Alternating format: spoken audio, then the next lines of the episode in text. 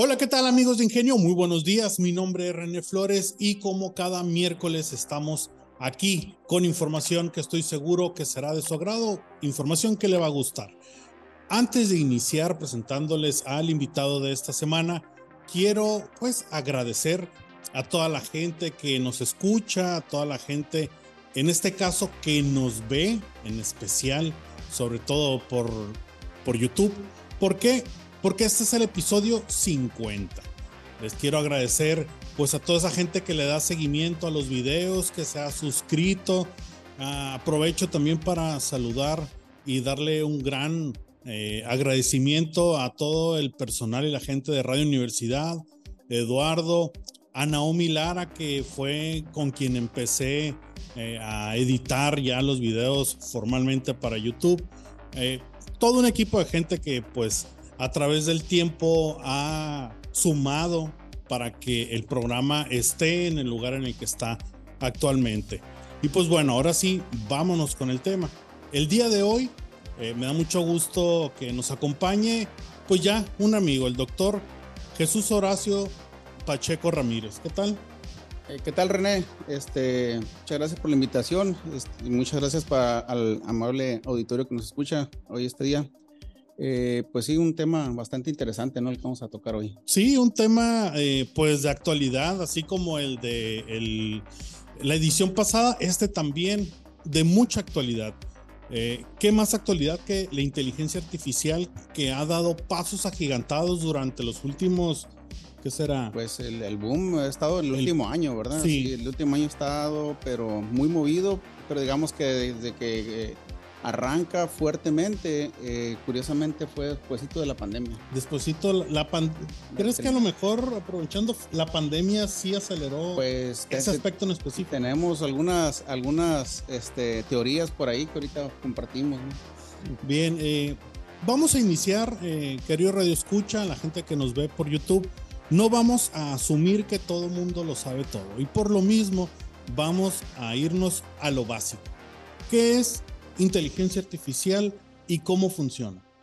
¿Qué es inteligencia artificial? Pues lo teníamos muy claro hará unos 5 o incluso 10 años porque eh, había una, una, prueba que se llamaba, bueno, se llama todavía, ¿no? El, test de Turing, mm, conocido por algunos, tal vez a, algunos no les suena. El test de Turing básicamente decía si tú interactúas con algo que está del otro lado, y no puedes identificar si ese algo es una persona o es una máquina, entonces eh, eso es inteligencia artificial, si es que el que está del otro lado es una máquina.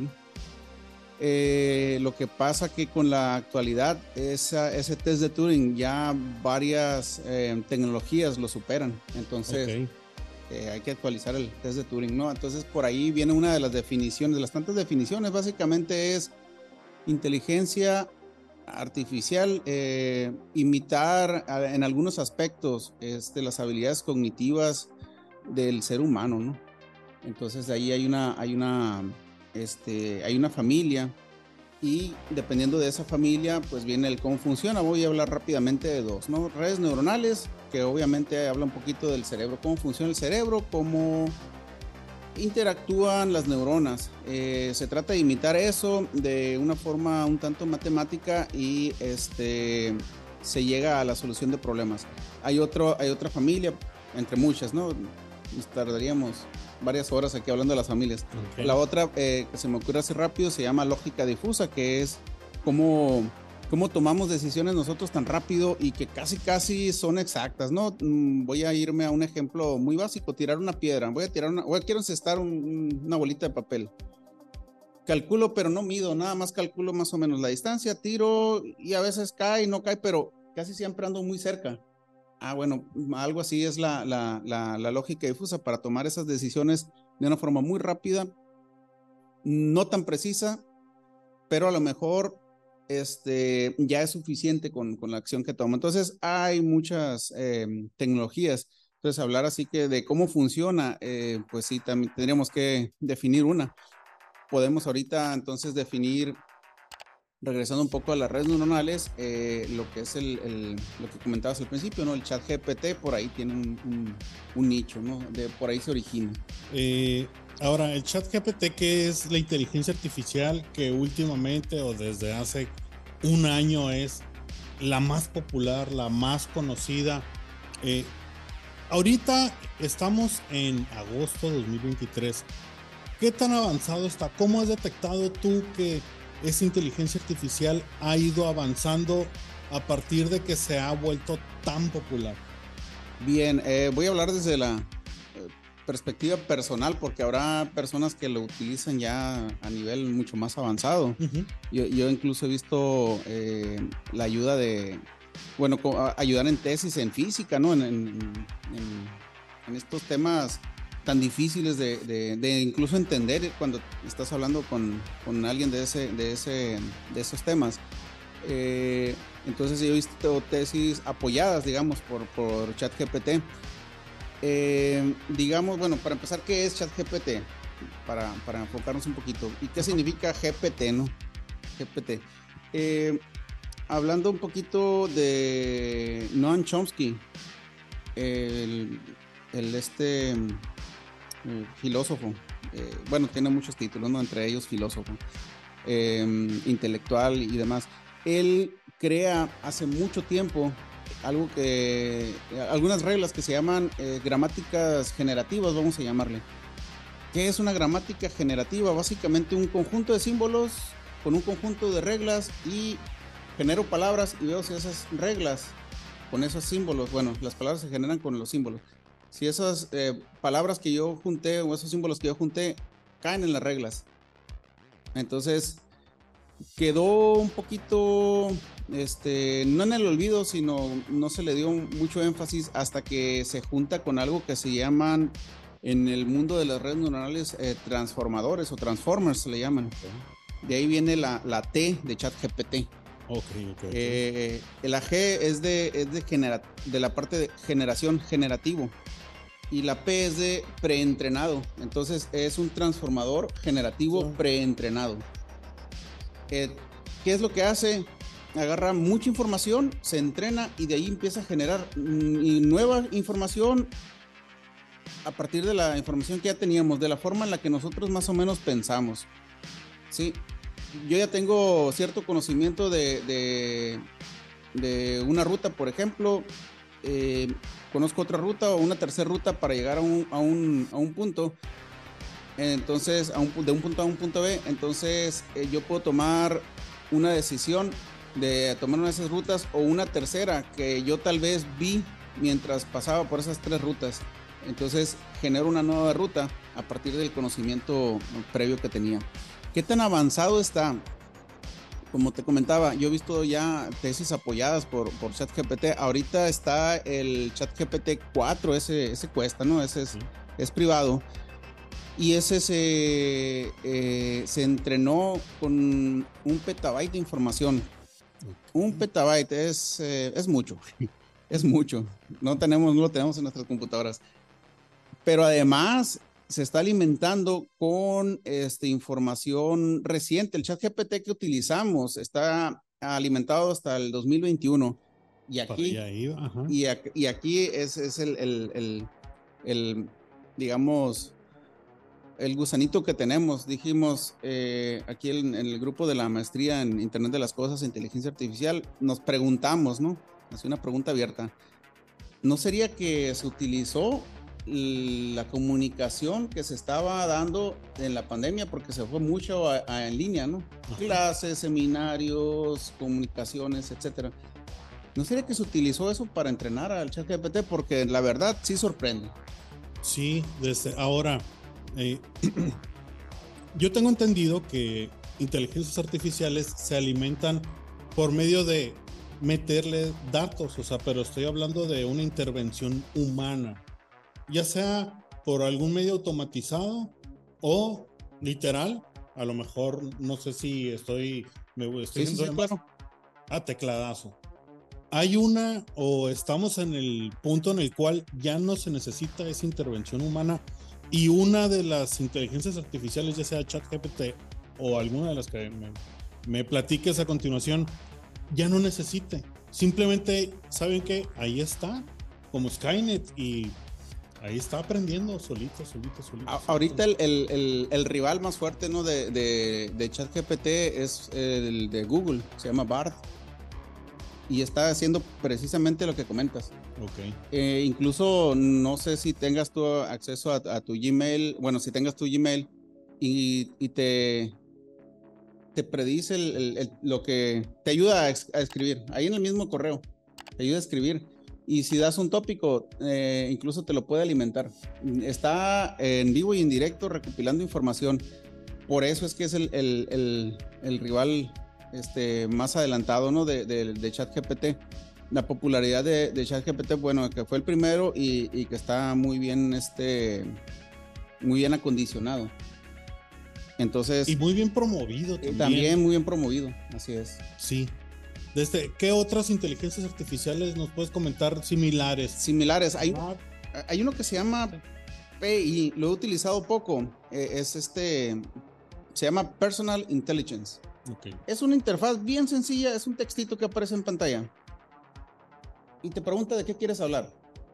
Entonces le puse yo, de hecho, estoy desmotivado. Así le puse.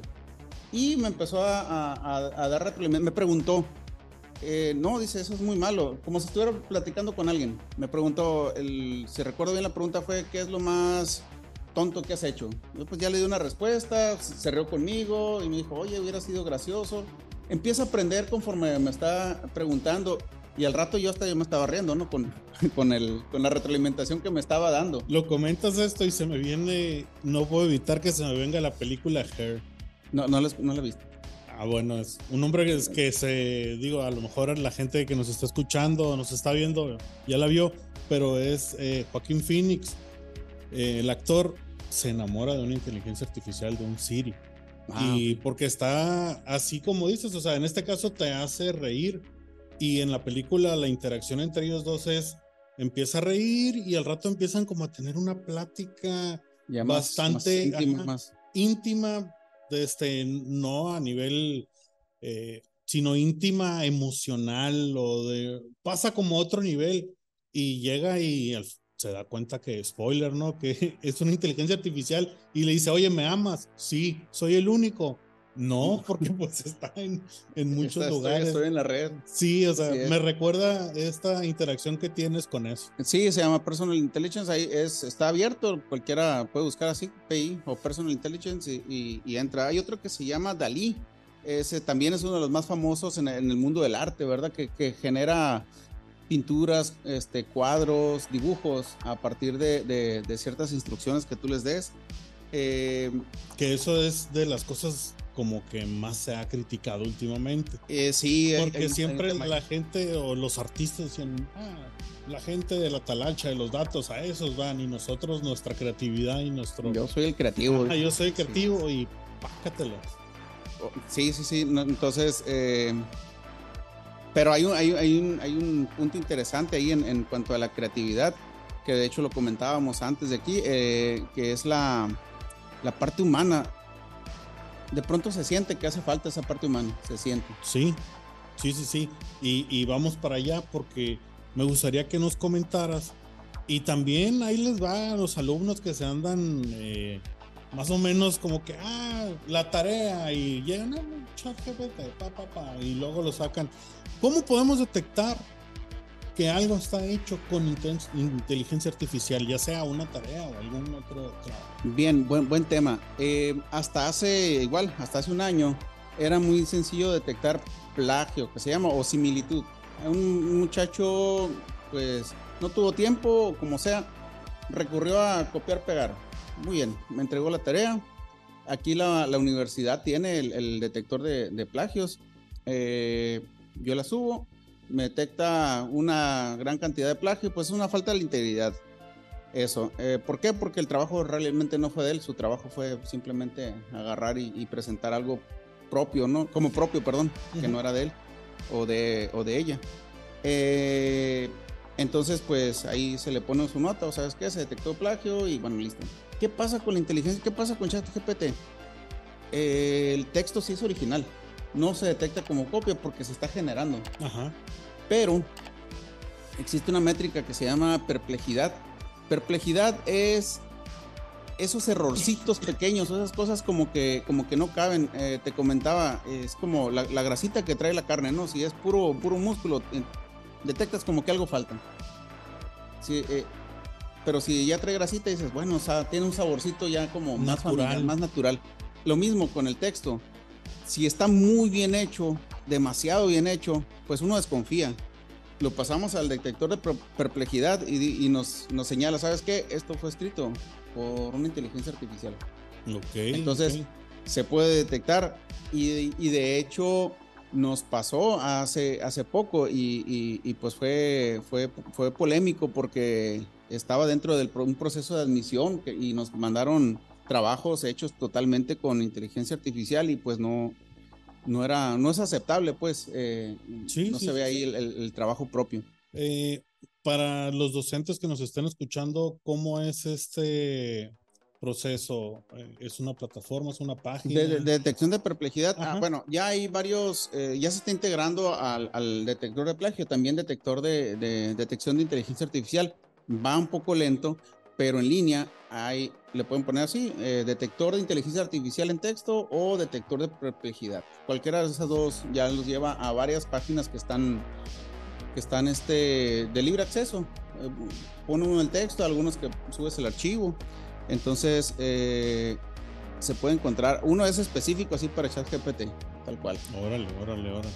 Ahora, hablemos de los peligros y las desventajas, porque una cosa, eh, y lo platicamos un poquito antes, peligro a mí me parece algo peligroso, un, algo donde estás como exponiendo tus datos, tu cara, lo que pueden hacer algo muy grave con eso. Y una desventaja es algo que pues tú puedes hacer bien, pero si lo, ya sea por flojera o por lo que tú quieras, ah, bueno, lo voy a hacer con inteligencia artificial y te salió desventajoso. Correcto. Eh, ¿Cuáles serían estos? Bueno, me voy, a ir en peligros, obviamente uno está exponiendo su información, ¿verdad? Y, creo que ya, hay, hay, bastante sobre ese tema. Cuando nosotros ponemos nuestra información este, personal, pero en este caso eh, cognitiva, eh, porque se crea un perfil de usuario, ¿eh? un perfil psicológico. Cuando exponemos esa información, pues ya del otro lado ya nos, pueden tener cautivos, ¿no? Me voy a, le voy a sacar un poquito la vuelta y voy a, voy a irme con los peligros de, de, las recomendaciones que pudiera dar ChatGPT, porque yo le puedo dar síntomas ¿Sabes qué, ChatGPT? Me siento así. ¿Qué, posible enfermedad puedo tener?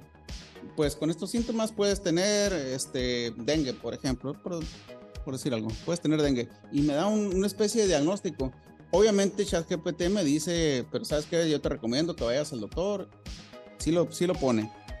Pero yo digo, bueno, ChatGPT ya me dijo dengue, me voy a ir a, a automedicar para, para esa enfermedad en particular pues ese es un peligro y ya de, para la salud. También le he pedido eh, diagnósticos de, autos, también me los ha dado. Eh, muchas veces es cierto, pero hay veces que no. Entonces eh, hay que tener cuidado con la respuesta que nos da en cuanto a peligros, ¿verdad? Y la otra, las desventajas. Se utiliza mucho, por ejemplo, últimamente para codificar, hacer código. Yo les pido un código, ¿sabes qué? Hazme un código en computadora que, no sé, me sume dos números bueno, ChatGPT, dame dos, eh, dame un código que me sume dos números, me lo da y muy bien hasta ahí. Yo después, yo mismo les, les pido a mis alumnos, ¿sabes qué? Con ese código, ahora explícamelo. Ah, caray. Se me olvidó pedirle a ChatGPT que me lo explicara porque también pues lo puede hacer. Entonces quedo, quedo arrinconado, ¿no? Entonces, eh, como no entendí de fondo lo que, lo que, lo que me estaba dando, o no me, no me tomé el tiempo para, para entenderlo, porque es muy buena herramienta al momento de, de, darme la información o resolver mi problema, pero yo tengo que entender ese problema. Entonces, como dices, a lo mejor por falta de tiempo, ocio, hay miles de cosas. Sí, sí, sí, eh, y no lo he visto desde esa perspectiva precisamente. Sí, o sea, el, eh, si lo ponemos en una tarea, pues sí, o sea, ¿sabes qué? Aquí está la tarea y ponle que no lo pasaste por el detector de la inteligencia artificial y pues bueno, sacaste 80, 100. Pero ahora dime ¿qué es esto? O, va a venir en el examen, ¿no? Sí, ah, pues va a venir, ahora dime, explícamelo. Pues nada. Exactamente, entonces ahí hay, de los dos, hay riesgos y, hay desventajas. hay desventajas. hablando ahí nomás rapidito, el ChatGPT, el que está de, libre, de libre uso, no siempre da la respuesta correcta. Ok. Entonces hay que, hay que tener, hay que revisar eh, las respuestas que dan. Este, ahora, ¿cómo prevenimos esto? ¿Cómo prevenimos un mal uso de la inteligencia artificial? Como toda herramienta, eh, la podemos utilizar para avanzar, avanzar en el conocimiento, avanzar en mi proyecto, avanzar. Toda, toda, toda herramienta, ¿no?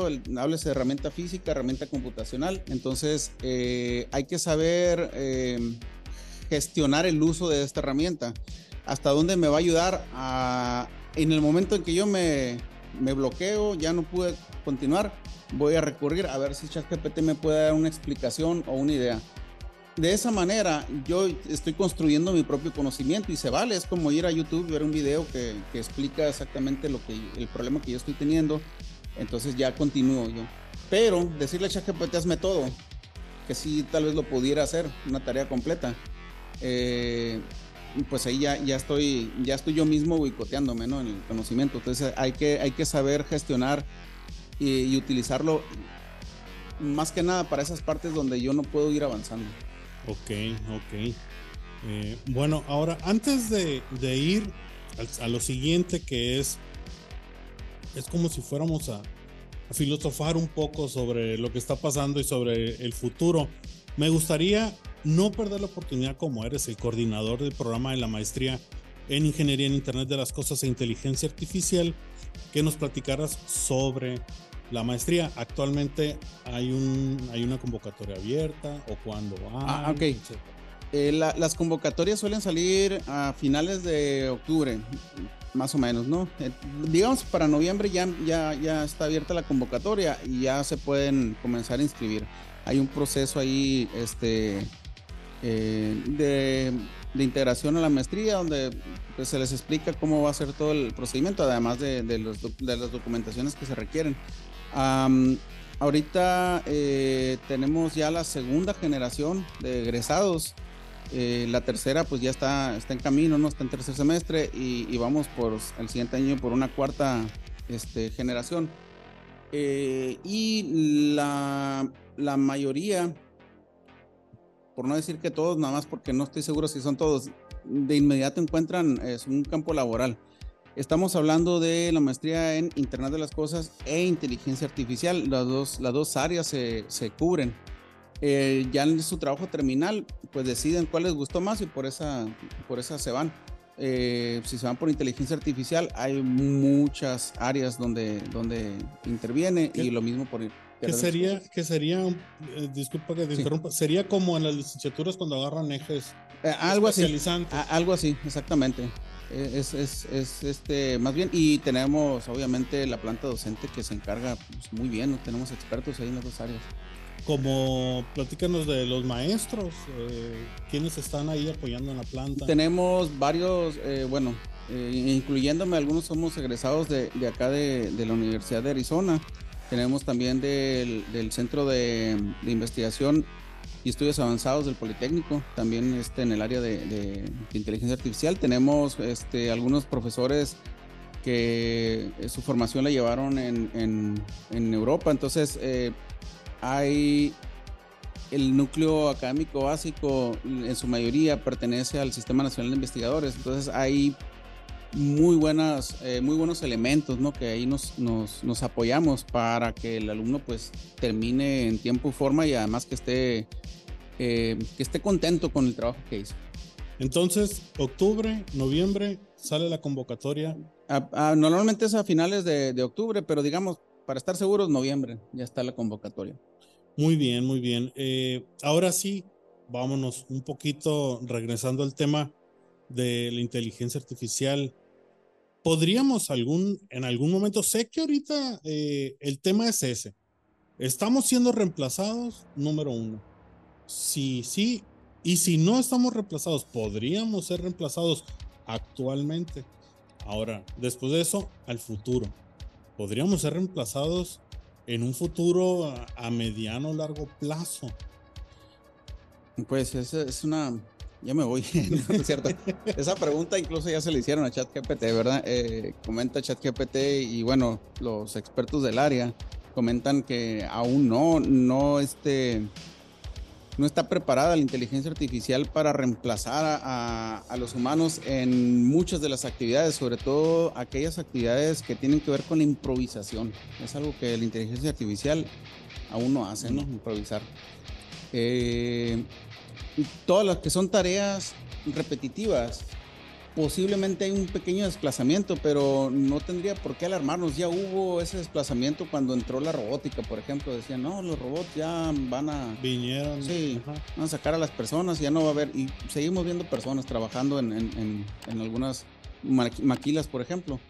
Siguen trabajando. ¿Por qué? Porque hace falta una supervisión a conciencia, ¿no? Y esa conciencia es la diferencia. Entonces, en el corto plazo no se ve eh, que estén en peligro ni carreras ni empleos, sino que más bien viene a ser una herramienta, ¿verdad?